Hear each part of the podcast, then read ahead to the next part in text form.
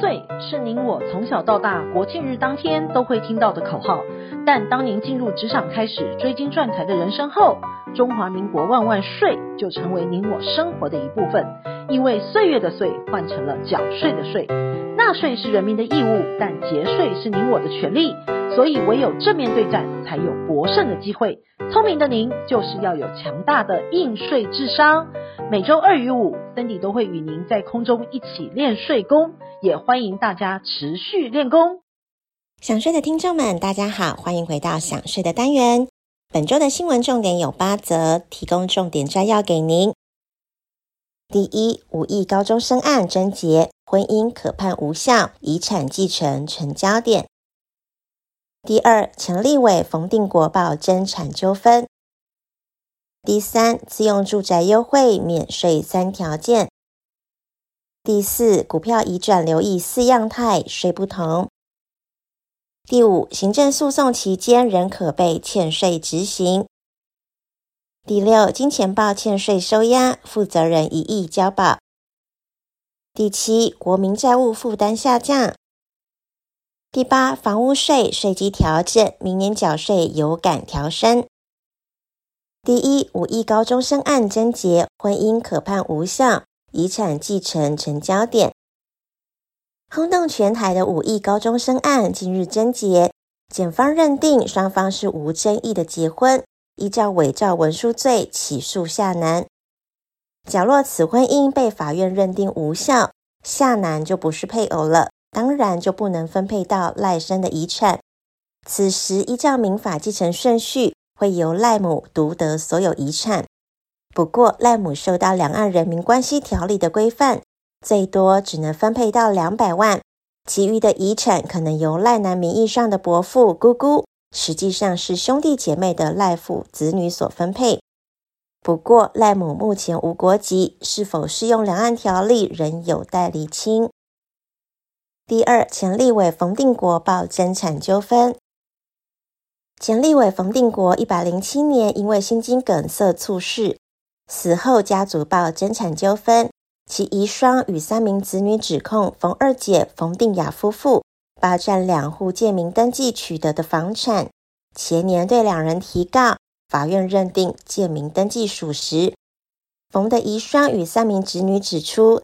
冯定国七十五年间，与母亲及二姐合资一千万投资中农科技公司，出资额呢为冯定国五百万，母亲与姐姐各两百五十万。投资后取得该公司在北市东兴路新建的中国工商大楼，共八户的房屋。八十四年大楼落成，准备办理房屋过户，当时公职人员财产申报法刚上路两年，冯依法是需要做财产申报的。担忧名下的房屋件数暴增会引发外界的误议，因此呢，将房屋登记在二姐冯定雅夫妇名下。冯在世期间，其他的房屋也都出售完毕。没想到冯定国过世之后，冯二姐冯定雅夫妇拒绝依照当时出资比例登记各一半的产权，全盘否认有借名登记一事。冯遗孀与三名子女愤而提告。法院审理后发现，过去二十多年的房屋税、地价税的正本，以及八十四年所核发的所有权状正本，也都是由冯定国生前保管。该房屋实际管理、使用及出租，连用来缴纳房屋税、地价税、收取租金及缴贷款等等的，都是进屋主冯定雅名下的账户存款印章，也都是由冯定雅保管的。账户内呢，甚至没有冯定雅自行存入的款项与动支记录，认定借名登记属实，判冯定雅夫妇败诉，应将两户房屋各一半的产权移转登记给冯定雅的遗属。第三，自用住宅优惠免税三条件，依所得税法的规定，个人交易房屋土地，同时符合下列要件，享有四百万的免税。超过四百万者，按税率十趴计算。其条件呢有三个：第一个，个人或其配偶、未成年子女办理户籍登记，持有并居住于该房屋连续满六年；第二，交易前六年内没有出租、供营业或执行业务使用；第三个，个人与其配偶及未成年子女于交易之前六年内未曾适用过本条款。若未符合上述的条件，适用税率则按持有期间规定的税率计算应纳税额。第四，股票移转留意四样态，税不同。股票移转会产生各种税务问题，涵盖证交税、所得税等等的。国税局盘点四大常见的状况，提供民众做参考。首先，股票若未依公司法规定签证，就不属于证交税条例规范的有价证券，因此转让时免课征证交税。不过，出售股票时产生的所得属于财产交易所得，应合并当年度的所得，申报综合所得税。第二，股票若非买卖取得，而是透过继承或是赠与取得的，依证交税的规定，不属于交易行为，免课征证交税。第三，若两亲等之内亲属买卖股票，应保存证明文件，否则国税局将视为赠与，课征赠与税。第四，民众若经法院拍卖取得股票，则因证交税条例规定，拍定人应代征并缴纳证交税。第五，行政诉讼期间仍可能被欠税执行。纳税义务人对于复查决定应纳税额不服提起诉愿时，请依线缴纳复查决定应纳税额三分之一，或提供相当的担保，以免遭移送执行。若经移送强制执行，执行征起税款虽逾应纳税额三分之一，依规定仍不得撤回执行。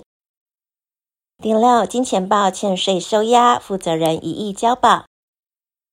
台中知名酒商国泰洋酒与金钱豹等多间酒店涉及以跳开发票的方式逃漏税，金额超过了二十二亿元。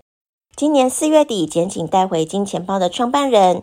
创办人强调已经非负责人，否认涉案，遭检警收押获准。原姓负责人事后态度软化，缴回犯罪所得一亿六百三十八万。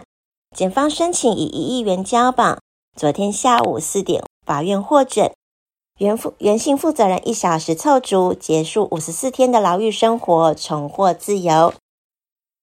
第七，国民债务负担下降。还债有成，综合所得税及营利事业所得税结算申报税款，在今年五月底及六月底陆续入账，以及债务到期程序规划，今年上半年合计一千一百一十亿元，编列预算的债务还本已全数执行完毕。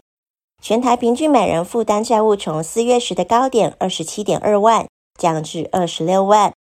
至于下半年是否继续还债，仍需视下半年的税务状况而定。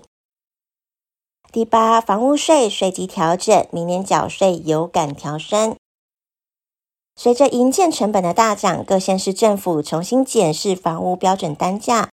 台北市、新北市、台中市、高雄市及苗栗县皆公告调整税基，调整的幅度大约在十到十五趴左右，将在今年七月起实施。明年五月缴交所得税时将很有感。而台北市的标准单价在冻涨九年之后呢，今年七月起取得使用执照的房屋标准单价，新建房屋构造标准单价涨十趴，预估影响的户数约二十点七万。但为了落实居住的正义，维持税基折减机制，公益出租人及包租代管基本居住权益，最高折减额度从七百五十万调降至两百五十万为限，受惠的户数约是二十三万户。经营之神王永庆曾经说过。您所赚的一块钱不是您的钱，存下来的钱才是您的钱。因此，学会节税可以为自己的财富进行另类的布局。想要知道更多节税的妙方吗？听享税 Podcast，并追踪卓越的粉丝专业，让您在潜移默化之间学习税务的知识。如果您有省税妙招或是法律上的问题，都欢迎您留言告诉我们，让我们为您指点迷津。本周的重要税务新闻，谢谢您的收听，